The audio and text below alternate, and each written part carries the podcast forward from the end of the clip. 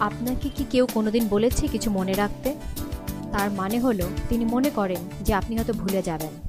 আপনার হয়তো বিশ্বাস হবে না যে ঈশ্বর সদাপ্রভু নিজে এই পৃথিবীর মানুষকে কিছু মনে রাখতে বলেছিলেন, যা এই পৃথিবীর মানুষ ভুলে গেছেন।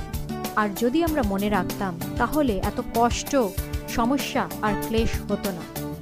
এই বাইবেলের ভবিষ্যৎবাণী উদ্ঘাটনের মাধ্যমে আমরা আপনাদেরকে জানাব যে ঈশ্বর আমাদের কি মনে রাখতে বলেছেন। News about the coronavirus. polarizing global politics, the mismanagement and corruption. increasingly destructive natural disasters. The bushfires in Australia are a warning of what may be to come around the world. What does it all mean? What does the future hold? Join international speaker Cami Utman on a journey for answers in unlocking Bible prophecies. In her travels around the world, she's come face to face with real life struggles, but in the midst of them, she's found miracles of hope. Join Cami Utman for Unlocking Bible Prophecies as she shares how Bible prophecy is being fulfilled faster than ever before.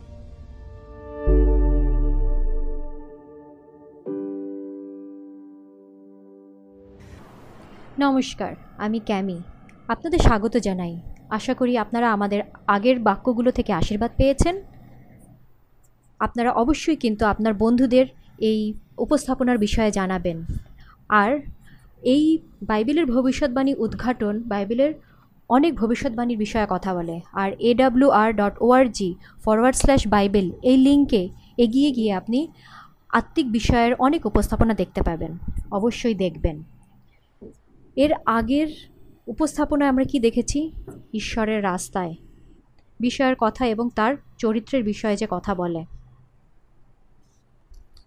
ঈশ্বর নিজের আঙ্গুল দিয়ে দশটি নিয়ম দিয়েছিলেন যাতে আমরা জীবনের আনন্দ ভোগ করতে পারি এবং তিনি চান যাতে আমরা তার চরিত্র অন্যদের সাথে সহভাগ করে নিই মাঝে মাঝে আমি একটা জিনিস দেখে চমকে যাই। এই পৃথিবীতে মানুষের দেওয়া প্রচুর নিয়ম আছে, কিন্তু তিনি, ঈশ্বর, আমাদের শুধুমাত্র দশটি নিয়ম দিয়েছেন। আমরা যদি দেখি আমাদের যুগের বহু নিয়ম যা ঈশ্বরের নিয়মের আধারে তৈরি, আমরা ঈশ্বরের একটি নিয়মকে ভুলে গিয়েছি। গতদিনের বিষয়টি আমাদের আজকের বিষয়ের ভিতকে তৈরি করতে সাহায্য করেছে? আমি আর আমাদের ভিডিও ক্রু বন্ধু এক প্রত্যন্ত গ্রামে মাতা সিসিটসের একটা শিরুনি গল্প চিত্রিত করেছি। মাদাগাস্কারের প্রত্যন্ত গ্রামে এই মহিলার জীবনের গল্প। তিনি যে শিখেছিলেন, আপনাদের সাথে শেয়ার করে নেব। আপনারা সাথে থাকুন, আপনারা দেখতে পাবেন। আপনি নিচের ক্লিক, লিঙ্কে যোগ দিয়ে আমাদের বাইবেলের শিক্ষকের সাথে কথা বলতে পারেন, অথবা আপনার কোনো প্রার্থনার বিষয় থাকলে আপনি পাঠাতে পারেন। আমরা এখন আসুন প্রার্থনা করি। স্বর্গীয় পিতা, সারা জগতের রাজা, প্রভু তোমাকে ধন্যবাদ জানাই। এই অন্ধকারের জগতে আমাদের আলোয় পথ দেখানোর জন্য তোমার বাক্যের মাধ্যমে। প্রভু, আমরা যে মোহরের সম্পর্কে জানব আজকে, আমাদের মনকে পরিষ্কার করো যাতে তোমার সত্যকে গ্রহণ করতে পারি। প্রত্যেকে পবিত্র আত্মার মাধ্যমে উদ্বুদ্ধ করো যাতে তোমার ভালোবাসা আমরা বুঝতে পারি। আমরা শক্তিশালী এবং প্রিয় যিশুর নামে, আমেন। আমি আপনাদেরকে আজকে কিছু বলব, কিন্তু আপনাদের সামনে দাঁড়ানোর মানেই হচ্ছে শুধুমাত্র সত্য বলব, আর এই সমস্ত জিনিসগুলো হয়তো আপনার কাছে নতুন হতে পারে, যেটা আমার কাছে ছিল। আমার সাথে থাকুন আর শুনুন। আমি আপনাদের প্রতিজ্ঞা করছি যে আমি আপনাদেরকে প্রেম করি, সততা আর প্রেমের সাথে আমি আপনাদেরকে আজকের পাঠ বলব ঈশ্বরের বাক্য থেকে। মনে রাখবেন, সত্য হয়তো কষ্ট দেবে, কিন্তু কোনো দিন আপনাকে ভুল পথে নিয়ে যাবে না। আপনাকে বাইবেল থেকে সত্য জানতে হবে। আমরা আজকে আরও বাইবেলের অনেক পদস্থল দেখতে পাব। আপনারা পড়বেন এবং দেখতে পারবেন। আর আপনাকে বলছি আপনারা এই অনুষ্ঠানের শেষে আপনার এই ভিডিওগুলি পজ করে সেই পুরোপুরি পদস্থলগুলো দেখে নিতে পারবেন এবং পড়তে পারবেন। আসুন, আজকে আমি আপনাদের একটা মেষের গল্প বলব যার নাম শ্রেক। একটি মেষ তার পালকের কাছ থেকে হারিয়ে গিয়েছিল। ছয় বছর পর্যন্ত তাকে পাওয়া যায়নি। সে একটা গুহাতে লুকিয়েছিল বাঁচার জন্য একা একা। আর এই সময়ে তার গায়ের পশম এত বড় হয়ে গিয়েছিল যে সাতাশ কিলোগ্রাম পর্যন্ত তার ওজন হয়ে গেছিল। বেশিরভাগ মেষের গায়ে সাড়ে চার কিলোগ্রাম পশম থাকে। এই মেষটি এত ভারী হয়ে গেছিল যে পশমের ভারে সে আর চলতে পারতো না। কিন্তু এই সময়ের মধ্যেও তার মেষপালক যে ছিল, সে তাকে খুঁজে বেড়াচ্ছিল। হাল ছাড়েনি। একদিন শেষ রেখে খুঁজে বার করল। সে যখনই তাকে খুঁজে পেল, তার পশমগুলো আগে কেটে দিল আর সে মেষটি তার ভার থেকে মুক্তি পেল। বন্ধুরা মথি এগারো অধ্যায় আঠাশ থেকে তিরিশ পদে যিশু বলেন, হে পরিশ্রান্ত ও ভারাক্রান্ত লোক সকল, আমার নিকটে আসো, আমি তোমাদিগকে বিশ্রাম দেব। আমার জোয়ালি আপনাদের উপর তুলিয়া লও এবং আমার শিক্ষা গ্রহণ করো। কেননা আমি মৃদুশীল ও নম্রচিত্ত। তাতে তোমরা আপন আপন প্রাণের জন্য বিশ্রাম পাইবে। কারণ আমার জোয়ালি সহজ ও লঘু। বন্ধুরা, আসুন, আজকে আমরা বোঝামুক্ত হই প্রভু যীশু খ্রিস্টের সত্য। মনে রাখবেন, আমাদের থিম। যদি বাইবেল বলে, তাহলে এটা আমার জন্য, আর যদি এটা বাইবেলে না থাকে, তাহলে এটা আমার জন্য নয়। এটা আমাদের থিম। আপনি কি আশ্চর্য হবেন? এই জেনে কি ঈশ্বরের একটি বিশেষ ছাপ আছে বা চিহ্ন আছে যা তাদের লোকদেরকে তিনি দিয়েছেন? আর সেই চিহ্ন যাদের কাছে না থাকবে, যখন যিশু আসবেন, তারা ঈশ্বরের রাজ্যে প্রবেশ করতে পারবে না। আমি আজকে বাইবেলের শেষ পুস্তক, প্রকাশিত বাক্য থেকে একটা ভবিষ্যৎবাণী দেখাবো যা এই সময়ের জন্য।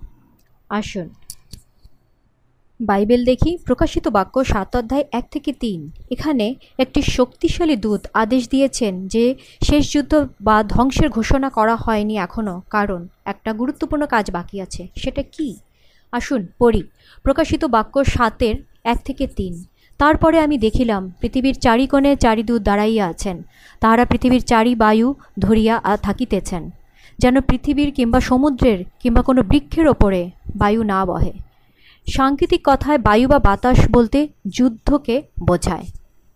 পরে দেখলাম, আর এক দূত সূর্যের উদয় স্থান হতে উঠে আসছেন। তার কাছে জীবন্ত ঈশ্বরের মুদ্রা আছে। তিনি উচ্চস্বরে ডাকি, ডেকে যে চারিদূতকে পৃথিবীর ও সমুদ্রের হানি করবার ক্ষমতা প্রদত্ত হয়েছিল, তাদেরকে বললেন, আমরা যে পর্যন্ত আমাদের ঈশ্বরের দাসগণকে ললাটে মুদ্রাঙ্কিত না করি, সে পর্যন্ত তোমরা পৃথিবীর কিংবা সমুদ্রের কিংবা বৃক্ষসমূহের কোনো হানি করিও না। আমরা দেখছি, দূতগণ বলছেন যে ঈশ্বর কোনো হানি করবেন না, যতক্ষণ না তার লোকেরা মুদ্রাঙ্কিত হয় ঈশ্বরের মোহর দিয়ে। এই মোহর কি? প্রকাশিত বাক্য চোদ্দোর ছয়ে দেখি। পরে আমি আর এক দূতকে দেখিলাম, তিনি আকাশের মধ্যপথে উড়িতেছেন। তার কাছে অনন্তকালীন সুসমাচার আছে। যেন তিনি পৃথিবীর নিবাসীদিগকে প্রত্যেক জাতি, বংশ, ভাষা ও প্রজাবৃন্দকে সুসমাচার জানান। এটা একটা বিশাল কাজ। কিন্তু যিশু বলেন, মধ্যি আঠাশের আঠেরো উনিশ পদে সমস্ত অধিকার আমাকে দেয়া হয়েছে। তাই যাও আর পুরো জগতে শিষ্য বানাও।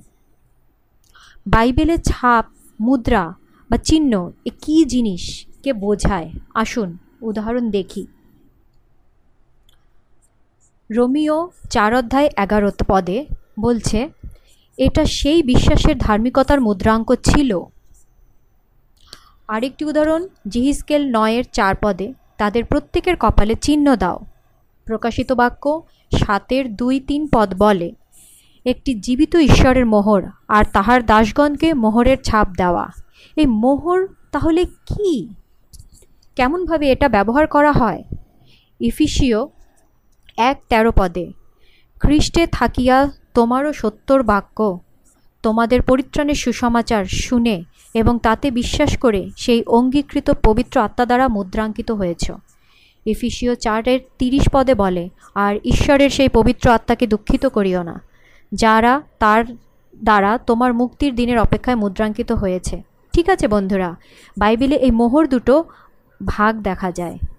প্রথম একটি মোহর বা ছাপ ঈশ্বরের সত্য ও ঈশ্বরের চাহিদার জন্য দেখায়। দ্বিতীয়, একটা মোহর বা ছাপ ঈশ্বরের অধিকার বা অনুমোদনকে দেখায়। প্রাচীনকালে মোহর একটা অধিকার, অনুমোদন, সত্য, ইচ্ছা আর আসল জিনিসের চিহ্ন ছিল। ঈশ্বরের যে মোহর আছে, তিনি তা তার লোকদের কপালে দেন যারা ঈশ্বরের সত্য বিশ্বাসী হন। এটা বোঝায় যে আমরা তার যিশুর খাঁটি বিশ্বস্ত বিশ্বাসী। যার কপালে ঈশ্বরের মুদ্রা আছে, তার মানে কি তারা সম্পূর্ণরূপে ঈশ্বরের ইচ্ছার পালন করার জন্য প্রস্তুত? আর ঈশ্বরের নিয়ম নীতি কোনো সামাজিক নিয়ম নয়, আর শুধু দেখানোর জন্য নয়। মতি সাত অধ্যায় কুড়ি পদ, অতএব তোমরা ওদের ফল দ্বারাই ওদেরকে চিনিতে পারবে। আমাদের ব্যবহার দেখায় আমরা কার ও কার আরাধনা করি? একটা সরকারি মোহর কোন তিনটি জিনিস ধারণ করে? সরকারি মোহর ব্যবহার করা হয় জাতীয় আইন সরকারিভাবে শনাক্ত করার জন্য এবং বৈধি, বৈধ কাগজপত্র অনুমোদন করার জন্য। এরকম মোহর অবশ্যই আইনদাতার নাম থাকা দরকার। তার মানে মুখ্য অধিকারের নাম, তার পদ ও যে অঞ্চলে তিনি থাকেন, সে জায়গার নাম থাকা বাঞ্ছনীয়। তাহলে ঈশ্বরের নিয়মে তার মোহরটা কি? চলুন, দশ আজ্ঞাতে যাওয়া যাক। যাত্রা পুস্তক, কুড়ি অধ্যায় আঠের এগারো পদ। সপ্তম দিন তোমাদের ঈশ্বর সদাপ্রভুর উদ্দেশ্যে বিশ্রাম দিন। কেননা সদাপ্রভু, আকাশমণ্ডল ও পৃথিবী, সমুদ্র সকলের মধ্যবর্তী সমস্ত ছয় দিনে সৃষ্টি করেছেন।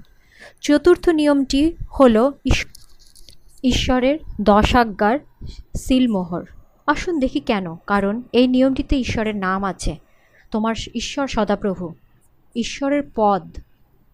এখানে তিনি সৃষ্টিকর্তা। আর তৃতীয়ত, এখানে ঈশ্বরের রাজ্য আছে স্বর্গ আর পৃথিবী। চতুর্থ নিয়ম, কোনো ভুল ছাড়া ঘোষণা করে সেই অধিকার যা পুরো দশ নিয়মে দেখায়, আমাদের সৃষ্টিকর্তার অধিকার। প্রকাশিত বাক্য পরিষ্কার বলে, আমরা ঈশ্বরের আরাধনা করি, কারণ তিনি আমাদের সৃষ্টিকর্তা ও মুক্তিদাতা।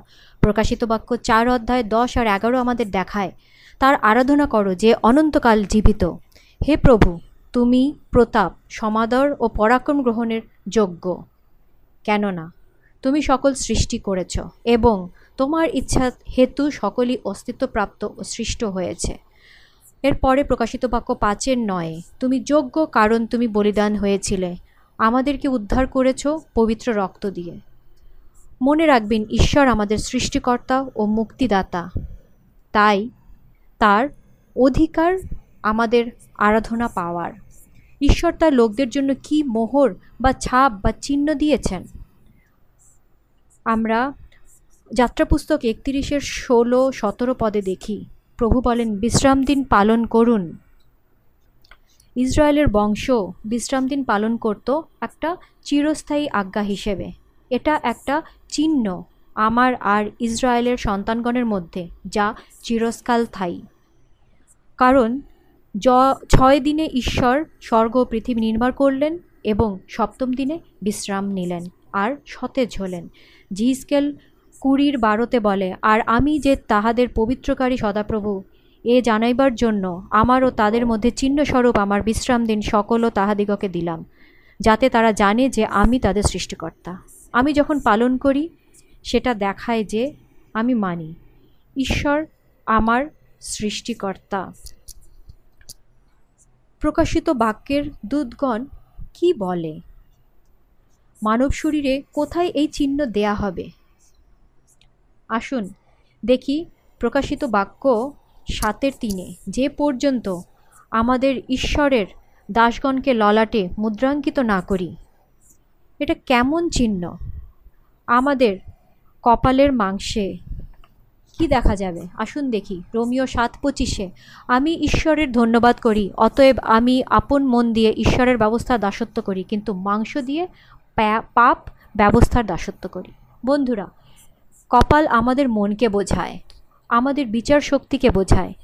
একটা জিনিস যা আমাদেরকে পুরো সৃষ্টি থেকে আলাদা করে, তা হলো আমাদের ভালো ও মন্দের বিচার শক্তি। আমাদের মাথার সামনের অংশটি আমাদের শরীরকে নিয়ন্ত্রণ করে। চিন্তা করা, বিচার করা, আমাদের আচার আচরণ, দুঃখ, কষ্ট, আমাদের মাথার সামনের অংশটির কাজ এত গুরুত্বপূর্ণ। ঈশ্বর বলেন যে এটি আমাদের আরাধনার কেন্দ্রবিন্দু। আমাদের বোঝার ও জানার শক্তি যে সিদ্ধান্ত আমরা নেই আমাদের মাথার সামনের অংশ থেকে আসে। আমরা যখন বিশ্রাম দিন পালন করার সিদ্ধান্ত নিই, আমরা তখন মুদ্রাঙ্কিত হই। আমাদের মন যা আমাদের কপাল দ্বারা পরিচিত। একটু ভাবুন, দূতগণেরা শয়তানদের কোপগুলি আটকে রেখেছেন, যতক্ষণ না ঈশ্বরের লোকেরা মুদ্রাঙ্কিত হচ্ছে। কত দয়া। বন্ধুরা, এই ঘটনা এখন হচ্ছে। লোকেরা বাইবেলের বিশ্রামবার সম্পর্কে জানছে ও তা গ্রহণ করছে। ঈশ্বর কবে বিশ্রাম দিন সৃষ্টি করেছিলেন? আদিপুস্তক দুইয়ের এক থেকে চার। ঈশ্বর সদাপ্রভু আকাশমণ্ডল ও পৃথিবী সৃষ্টি করিলেন। ছয় দিন সৃষ্টি করে ঈশ্বর সপ্তম দিনে বিশ্রাম দিন সৃষ্টি করলেন। সেটা শনিবার। কিসের থেকে ঈশ্বর বিশ্রামবার তৈরি করলেন? যাত্রা পুস্তক কুড়ির দশ, সপ্তম দিন, তোমার সদাপ্রভুর বিশ্রাম দিন। তিনি চব্বিশ ঘণ্টা বানিয়েছেন আর আমাদের এই সময়টি দিয়েছেন, যাতে আমরা আমাদের সৃষ্টিকর্তার সাথে প্রেমের সম্পর্ক গড়তে পারি। তিনি সপ্তাহে চব্বিশ ঘণ্টা আমাদের সাথে কাটাতে চান, যাতে তিনি ও আপনি বা আমি একটা ভালো বন্ধুর সম্পর্ক করতে পারি। এটা বিবাহের মতো, যা সফল হতে পারে না যতক্ষণ না তারা একে অপরের সাথে সময় কাটায়। সেই একই রকমভাবে আমার ও আপনার ঈশ্বরের প্রেমের সম্পর্ক সফল হবে না যতক্ষণ না আমরা তার সাথে সময় কাটানোকে প্রাধান্য দেব। দিয়াবল বিশ্রাম দিনের সত্যকে ঘৃণা করে, কারণ সে জানে আপনি ঈশ্বরের সাথে সময় না কাটালে, তার সাথে সম্পর্ক না রাখলে আপনি উদ্ধার পাবেন না। সব সম্পর্কের ভিত হয় সময়। কি হয় যখন একজন স্বামী ও স্ত্রী একে অপরের সঙ্গে সময় না কাটায়? সেই সম্পর্ক ধ্বংস হয়ে যায়। আমাদেরকে সময় কাটাতে হবে যাতে আমরা কথা বলতে পারি, একসঙ্গে থাকতে পারি। দিয়াবল আমাদেরকে খুব বাস্ত ব্যস্ত রাখতে চায়। আমরা যাতে ক্লান্ত হয়ে যাই আর ঈশ্বরের সঙ্গে সময় না কাটাই। ঈশ্বর কেন সময় দিয়েছেন? আমাদের মনকে তার প্রতি একাগ্র করার জন্য। যাতে আমরা তার সাথে কথোপকথন করতে পারি। তাই তিনি আমাদের সৃষ্টি করেছেন, আর সেটার জন্য সময় দরকার। কারণ ঈশ্বর জগৎকে এত প্রেম করলেন যে তার পুত্রকে সাড়ে তেত্রিশ বছর পাঠালেন যাতে আমরা তার মুখোমুখি হয়ে সময় কাটাতে পারি। একসঙ্গে সময় কাটানোর থেকে মূল্যবান জিনিস আর নেই। ঈশ্বর সৃষ্টিতে তিনটি জিনিস করেছিলেন, যা সপ্তম দিনকে বিশেষ করেছে। আদিপুস্তক দুই অধ্যায় দুই তিন। আর সপ্তম দিনে ঈশ্বর তার কাজ শেষ করে তিনি তার কর্ম থেকে বিশ্রাম করেন, যা কিছু তিনি করেছেন। আর তারপর ঈশ্বর সপ্তম দিনকে পবিত্র করে আশীর্বাদ করলেন। পবিত্র করা মানে অন্যান্য জিনিস থেকে আলাদা করা, কিছু বিশেষ কারণে। সেই চব্বিশ ঘণ্টার যে সময়টি তা পবিত্র করে ঈশ্বর সৃষ্টি করেছিলেন এই জগতের সৃষ্টির সময়। যখন ঈশ্বর কোনো জিনিসকে আশীর্বাদ করেন, তা কতক্ষণ বা কত দিন আশীর্বাদ প্রাপ্ত থাকে? এক বছর? দশ বছর? একশো বছর? প্রথম বংশাবলী সতেরোর সাতাশ আমাদেরকে উত্তর দেয়।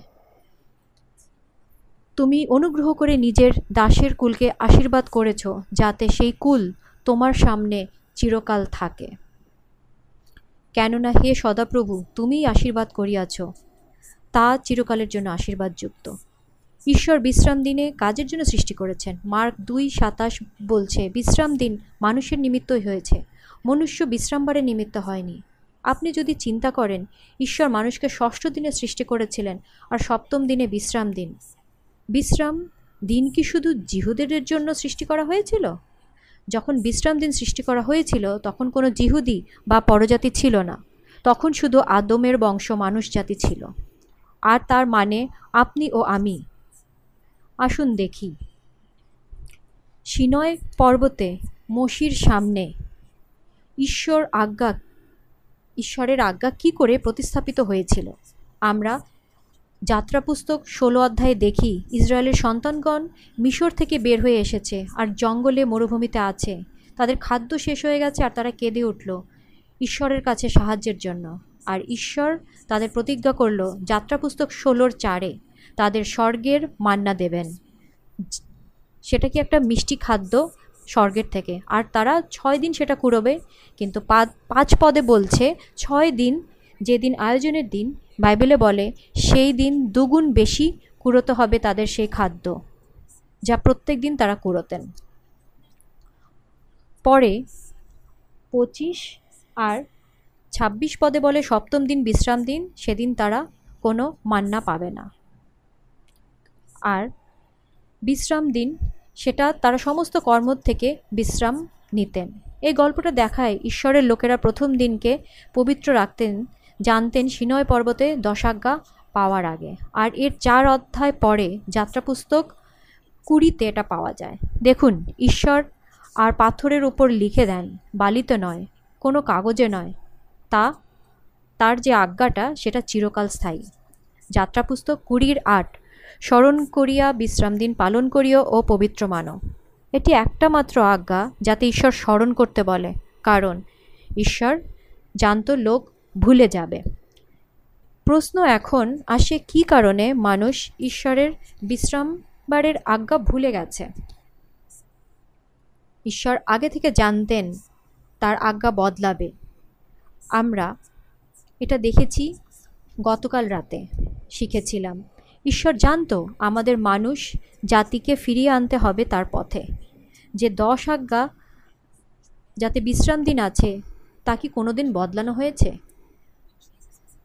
যখন যিশু দোষ, যিশুকে দোষ দিয়েছিল যে তিনি আজ্ঞা মুছে দিয়েছেন, তিনি উত্তর দিয়েছেন, লুক ষোলোর সতেরো পদে, কিন্তু ব্যবস্থার এক বিন্দু পড়ে যাওয়া অপেক্ষা বরং আকাশের ও পৃথিবীর লোভ হওয়া সহজ।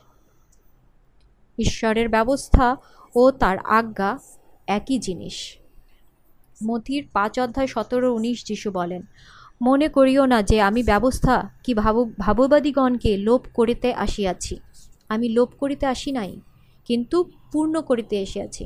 তার মানে সবার সামনে সেটা তুলে ধরতে এসছি। রোমিওর তেরো অধ্যায় দশের মতো অনেক আজ্ঞা আছে নতুন নিয়মে, যা বলে, প্রেম সব আজ্ঞা পরিপূর্ণ করে। মনে রাখবেন নতুন নিয়মে পোল ও যিশু কোনো দিনকে পবিত্র মেনেছেন তা বলা হয়েছে। আমি সেটাই জানতে চাই। আসুন দেখি লুকের চার ষোলো অধ্যায় কি বলছে। আর তিনি যেখানে পালিত হয়েছিলেন, সেই নাসারতে উপস্থিত হইলেন এবং আপন রীতি অনুসারে বিশ্রামবারে সমাজগৃহে প্রবাস করলেন ও পাঠ করতে দাঁড়াইলেন। যিশু বিশ্রামবার পবিত্র মানলেন। আসুন দেখি, প্রেরিতের সতেরোর দুই।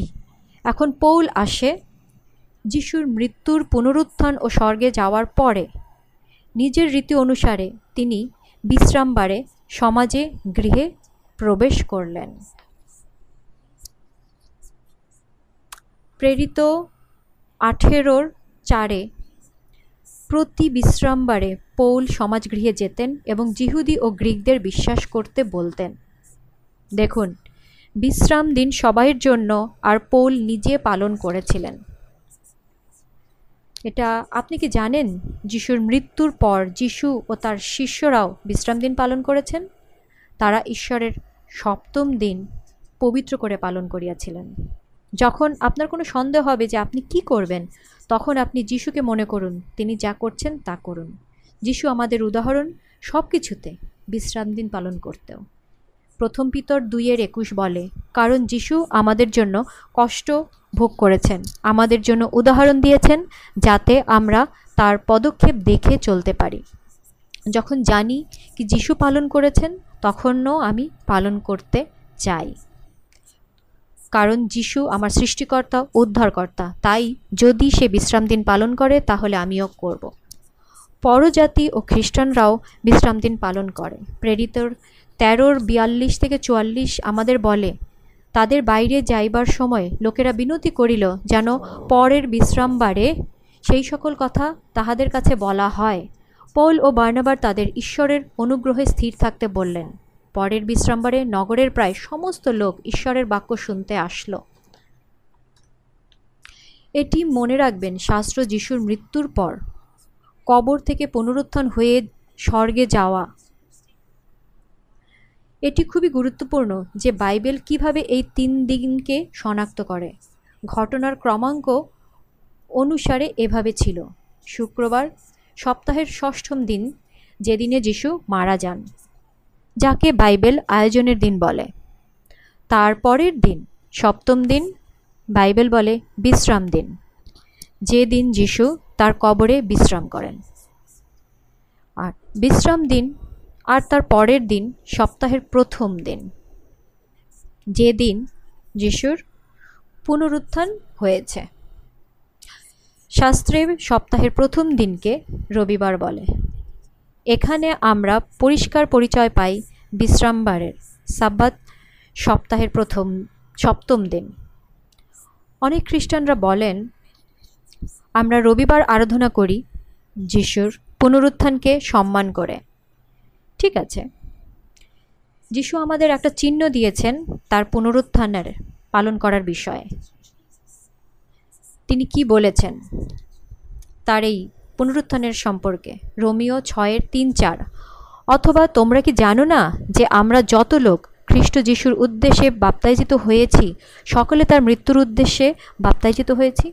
অতএব আমরা তার মৃত্যুর উদ্দেশ্যে বাপ্তিস্মর দ্বারা তার সাথে সমাধিপ্রাপ্ত হয়েছি, যেন খ্রিস্ট যেমন পিতার মহিমা দ্বারা মৃতগণের মধ্যে হইতে উত্থাপিত হইলেন, তেমনি আমরাও জীবনের নতুনতায় চলি।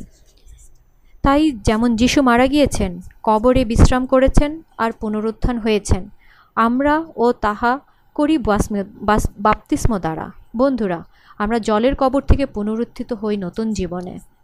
বাপ্তিস্ম নতুন নিয়মের পুনরুত্থানের চিহ্ন। কোনো সন্দেহ নেই যে যিশুর পুনরুত্থান একটি বিশেষ ঘটনা। আর তার জন্ম, তার বাপ্তিস্ম, তাকে ক্রুশে দেওয়া, আর তার স্বর্গে যাওয়া। তাহলে যিশু কি বিশ্রাম দিনকে বদলাবে এই সমস্ত গুরুত্বপূর্ণ দিনগুলিতে? খুবই আশ্চর্য লাগে কেন এত খ্রিস্টিয়ানরা সপ্তাহের প্রথম দিনে আরাধনা করেন। আমরা বাইবেলে পাই যিশুর মৃত্যুর পর বিশ্রাম দিন পাল্টায়নি। তিনি কবরেও তা পালন করেছেন। একদিন যিশু তার শিষ্যদের বলছিলেন, ভবিষ্যতে জিরুসালেমের কেমনভাবে ধ্বংস হবে? মথির চব্বিশের কুড়িতে বলে, আর প্রার্থনা করো যেন তোমাদের পলায়ন শীতকালে কিংবা বিশ্রামভারে না ঘটে।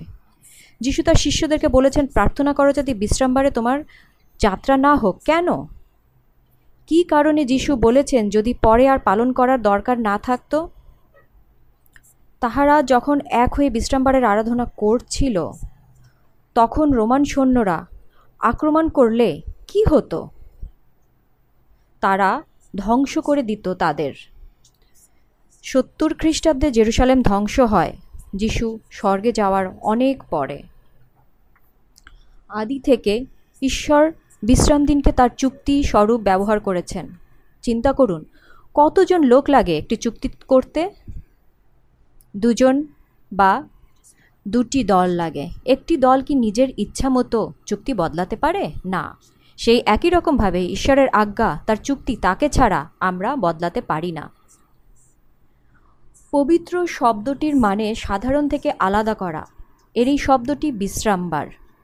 বিবাহতে ব্যবহার করা হয় কারণ যখন একজন মহিলাকে আলাদা রাখা হয় একজন পুরুষের জন্য। আসুন একটা বিবাহ অনুষ্ঠানের বিষয়ে চিন্তা করি। সুন্দর স্বামীটি খুব খুশি তার স্ত্রীকে দেখার জন্য। আর যে নারীটিকে সে বিবাহ করছে, তার ছয়টি বোন আছে। বিবাহের পর স্বামীটি গাড়িতে বসে অপেক্ষা করছে, কখন স্ত্রী আসবে আর তারা হানিমুনে যাবেন। তখন হঠাৎ করে স্ত্রীর একটি বোন এসে গাড়িতে ঢুকে পড়ল আর বলল, চলো। স্বামী বলল, না, আমি তো তোমাকে বিবাহ করিনি, আমি তোমার বোনকে বিয়ে করেছি। সে উত্তর দিল, তাতে কি আছে? আমি তো সাতজনের একজন। এতে কি সমস্যা আছে? হ্যাঁ কারণ সেই পুরুষটি একটি নির্দিষ্ট মহিলার সঙ্গে বিবাহ করেছেন।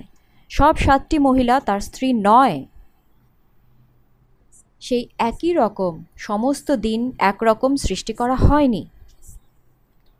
ভুল বুঝবেন না। সাত দিনের মধ্যে একটি বিশেষ দিন ঈশ্বর দিয়েছেন। আমাদের সমাজে প্রভুর দিন সপ্তাহের প্রথম দিনটা হয়ে গেছে।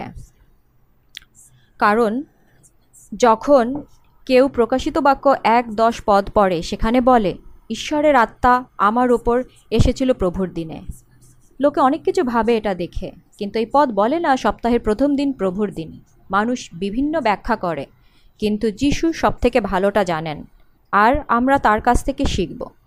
মথি বারোর আটে, কেননা মনুষ্যপুত্র বিশ্রামবারের কর্তা। মার্ক দুইয়ের আঠাশ, সুতরাং মনুষ্যপুত্র বিশ্রামবারের কর্তা। লুক ছয়ের পাঁচ, পরে তিনি তাহাদিগকে কহিলেন, মনুষ্যপুত্র বিশ্রামবারের কর্তা।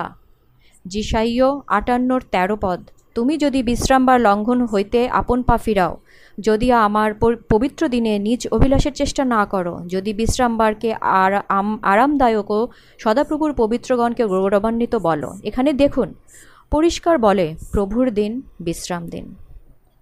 একশোটিরও বেশি প্রাচীন ভাষায় সপ্তম দিনকে বিশ্রাম দিন বা সাব্বাত বলা হয়।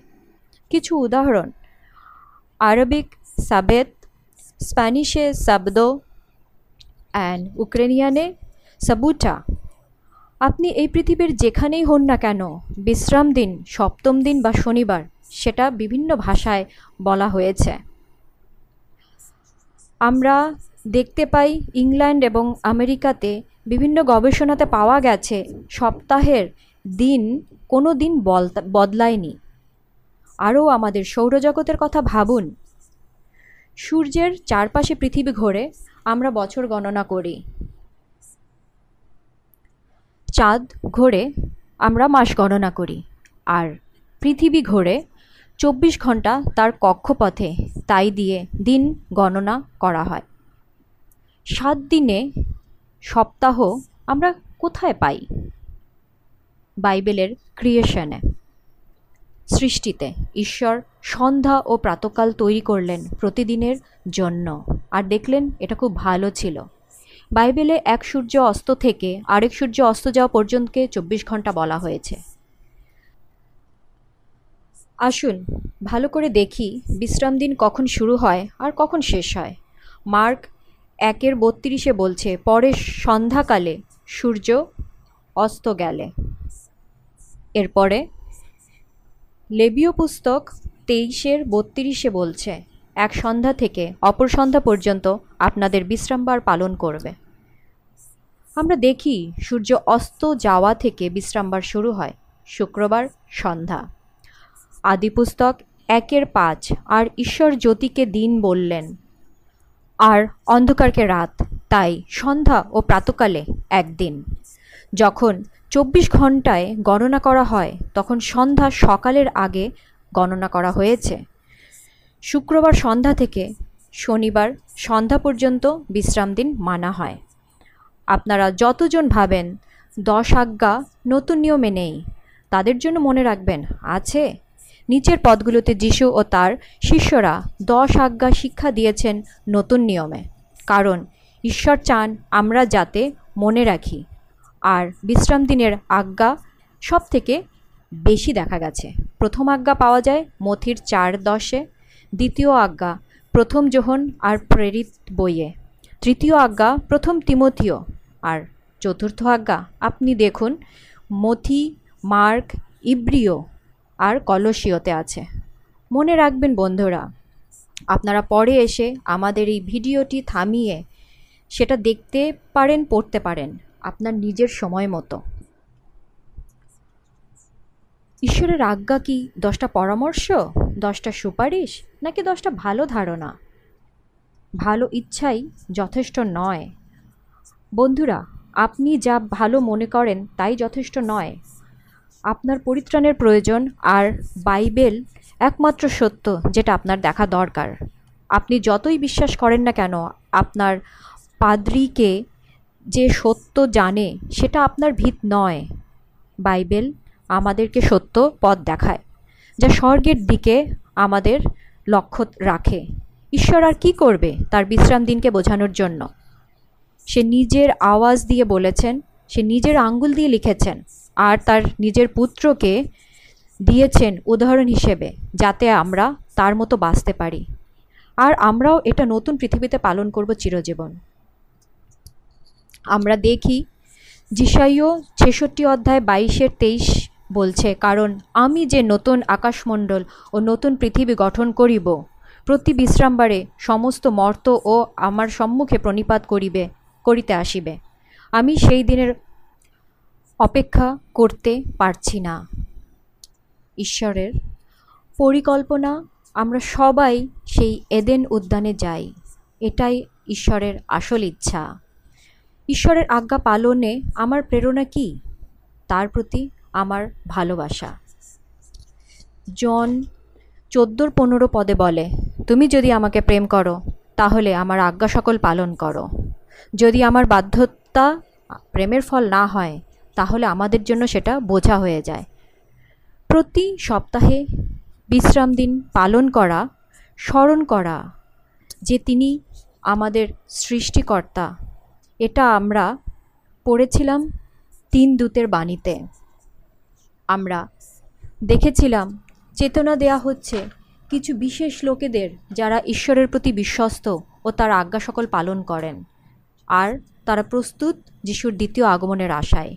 এই লোকদের কপালে ঈশ্বরের ছাপ বিশ্রাম দিন থাকবে। তারা তাদের নির্ণয় নিয়েছেন। তারা যিশুকে বেছে নিয়েছেন। যা আসুক না কেন, এই লোকেরা যিশুকে ভালোবাসেন ও ঈশ্বরের আজ্ঞা পালন করেন। তারা সত্যকে এত ভালোবাসেন যে তারা সব কিছু করতে প্রস্তুত। পবিত্র দিন পালন করার জন্য। একটি সুন্দর উদাহরণ, ভালোবাসা আর ভক্তির, যা মাদাকাস্কারে হয়েছিল। মা সিসিত এবং তার স্বামী যখন রবিবার গির্জা যাওয়া ছেড়ে দিলেন, তখন অনেক সমস্যা এলো। একদিন যখন সে এডাব্লিউআর একটি অনুষ্ঠান শুনছিলেন রেডিওতে, সেদিন তিনি সপ্তম দিন, বিশ্রাম দিনে দিন বলে শোনেন আর তিনি চমকে গেলেন। কারণ এটা কোনো দিন শোনেননি। আর এই আর এই খবরটি তিনি তার স্ত্রীকে জানালেন। আর সন্ধ্যাবেলা যখন এই অনুষ্ঠানটি আবার প্রচার করা হলো, তখন তারা দুজনে একসাথে বসে দুজনে শুনছিলেন এবং তারা যখন শুনছিলেন, বাইবেল মিলিয়ে দেখলেন যে এবং তারা সত্য জানতে পারলেন। তারপরে সেই সত্য নিয়ে তারা এক গ্রাম থেকে অন্য গ্রামে সত্য মণ্ডলী খুঁজতে লাগল। শেষ পর্যন্ত কেউ তাদের বলল, শহরে যেতে। পঁয়তাল্লিশ মাইল দূরে, সেটা বাহাত্তর কিলোমিটার, তারা হেঁটে গেল। কিছুদিন হাঁটার পর তারা সেভেন্থ ডে অ্যাডভেন্টিস্ট মণ্ডলী পেল। আর তারা বিশ্রামবারে ঈশ্বরের আরাধনা করল প্রথমবারের জন্য তাদের সাথে। পাদ্রি তাদের একটা গির্জার সন্ধান দিলেন পাহাড়ের ওপারে, কিন্তু সেখানে যেতে তাদের দুদিন হাঁটতে হতো। তারা কিছুদিন সেখানে যাওয়ার পর নিজের ঘরে আরাধনা করতে শুরু করলেন। যদিও তাদের প্রতিবেশীরা তাদের প্রতি হাসাহাসি করত, তাদের ঈশ্বরের প্রতি প্রেম ও ভালোবাসার জন্য, সত্য পালন করার ইচ্ছার জন্য তারা মা মিসিদ এবং তার স্বামী তিনটে গির্জা স্থাপন করেছেন যাতে নতুন বিশ্বাসীরা আসতে পারে। এই আজ্ঞার গুরুত্বতা জোর করে বন্ধ করা যায় না। যদি মানুষ আগে থেকে এই সকল আজ্ঞা পালন করত, আজকে কোনো মূর্তি পূজক বিবর- বিবর্তনবাদী অবিশ্বাসী থাকতো না। আমরা বিশ্বের ইতিহাসে গম্ভীর সময়ে বাস করছি। এই পৃথিবীর ভবিষ্যৎ কি, তার সিদ্ধান্ত নেওয়া হবে। আপনি কি ঈশ্বরের সিলমোহর চান? আমাদের পরিত্রাণ নির্ভর করে আমাদের আজকের পছন্দের ওপর। কারণ ঈশ্বর ও শত্রু দুজনেই আপনার আরাধনা চান। আপনাকে সিদ্ধান্ত নিতে হবে। আপনি কার? শয়তান আপনাকে ধ্বংস করতে চায় আর যিশু আপনাকে বাঁচাতে চায়। একটি ছোট ছেলে ফ্লোরিডাতে ছুটে বাইরে গেল সাঁতার কাটার জন্য। তার মা রান্নাঘরে জানলা দিয়ে তাকে দেখছিল। হঠাৎ তার মুখের রং পাল্টে গেল। সে দেখতে পেল একটা কুমির তার ছেলের দিকে এগিয়ে যাচ্ছে। মা ছুটে বাইরে গিয়ে চিৎকার করে বলতে থাকল, তুমি চলে আসো, তোমার পেছনে কুমির। যখন সেই ছেলেটি ঘুরে আসছিল, সেই সময় কুমিরটা তার পায়ে কামড়ে ধরল আর তার মা সেই সময় গিয়ে তাকে বাঁচানোর জন্য তার হাত ধরল। একদিকে কুমির টানছিল আর একদিকে তার মা তাকে টানছিল। সে পারছিল না, কিন্তু তারপরেও সে তার ছেলের হাত ছেড়ে দেয়নি। এই টানাটানির যুদ্ধে সে পড়ে যায়, কিন্তু তারপরে উঠে দাঁড়িয়ে আবার ছেলেকে নিজের দিকে টানতে থাকে বাঁচানোর জন্য। আর তারা জীবনের জন্য যুদ্ধ করতে থাকে। ছেলেটা কষ্টে, ব্যথায় চিৎকার করে কেঁদে ওঠে। আর পাশে যে কৃষক ছিলেন, তিনি সেটা শুনতে পান। তিনি তার বন্দুক নিয়ে আসেন এবং কুমিরটাকে গুলি করে মারেন। আর এরপরে ছেলেটাকে হাসপাতালে নিয়ে যাওয়া হয় এবং একশোটা সেলাই লাগে তার। তারপরে যখন সে বাড়িতে ফিরে আসে, তখন যে খবরের লোক ছিল তাদের লোকালয়ে তারা আসেন। তারা বলে, দেখাও ভিডিওতে যে তোমার কতটা কেটেছে। সে তখন কি বলল, আমার হাতে দেখো, এখানে যে ক্ষত আছে। আর আমি এর জন্য কতটা গর্বিত, কারণ আমার মা আমাকে উদ্ধার যখন করেছেন, সেই সময়ে এই ক্ষত আমার হাতে লেগেছে। বন্ধুরা, এই কুমির সেটা শয়তান, সেটা আমাদেরকে ধ্বংস করতে চায়। দিয়াবল তার চিহ্ন দিতে চায় আমাদের। কিন্তু যিশু মায়ের মতো আমাদের হাত ধরে রাখে। আমাদের ছেড়ে দেবেন না, কারণ তিনি আমাদেরকে ছাড়তে চান না। তিনি আপনাকে মুদ্রাঙ্কিত করতে চান চিরদিনের জন্য। তিনি আমাদের উদ্ধারকর্তা। তিনি ভালোবাসেন আমাদের সাথে যুদ্ধ করে যে ক্ষত তার মধ্যে আসে সেটা রাখতে চান। আপনাদের কতজন এই চিহ্ন পেতে চান? তার এই বিশ্রামবারের সিলমোহর। প্রার্থনা করি। স্বর্গীয় পিতা, ধন্যবাদ আমাদেরকে না ছাড়ার জন্য। যখন আমরা শয়তানের ফাঁদে থেকে বাঁচার জন্য যুদ্ধ করি। আজকের রাতে আমাদের হৃদয়ে তোমার দয়া দাও। তোমার নামে আমরা গৌরব করি। আমাদের জন্য তোমার হাতে যে ক্ষত সৃষ্টি হয়েছে, ধন্যবাদ দীপিত, আমাদের জীবনে যে সত্য তুমি যোগ করেছ বাইবেলের, আর আমাদের হৃদয়ে যাতে তোমরা তোম- মুদ্রাঙ্কিত হতে পারি, তোমার অনন্তকালের জন্য উদ্ধার পেতে পারি। আমাদেরকে পরিত্রাণের জন্য ব্যবস্থা করো পিতগ। যিশুর পবিত্র মহাশক্তিশালী নামে, আমেন। বন্ধুরা, আপনারা কি সিদ্ধান্ত নিয়েছেন বিশ্রামবার পালন করার? আপনার কি ইচ্ছা আছে যে আজ্ঞা পালনকারী খ্রিস্টান হবেন? নিচে যে লিংক আছে সেটাতে আপনারা ক্লিক করে জানাতে পারেন। আজকে আমরা দেখেছি বিশ্রাম দিন ঈশ্বরের প্রকৃত মুদ্রাঙ্কন। কাল রাতে আবার আসবেন এবং চমকে যাবেন হয়তো। ধন্যবাদ আমাদের সাথে থাকার জন্য। ঈশ্বর আপনাদেরকে আশীর্বাদ করুন। আর আবার দেখা হবে আমাদের এই সত্য উদ্ঘাটনের অনুষ্ঠানে। ঈশ্বরের রাস্তা বাঁচুন।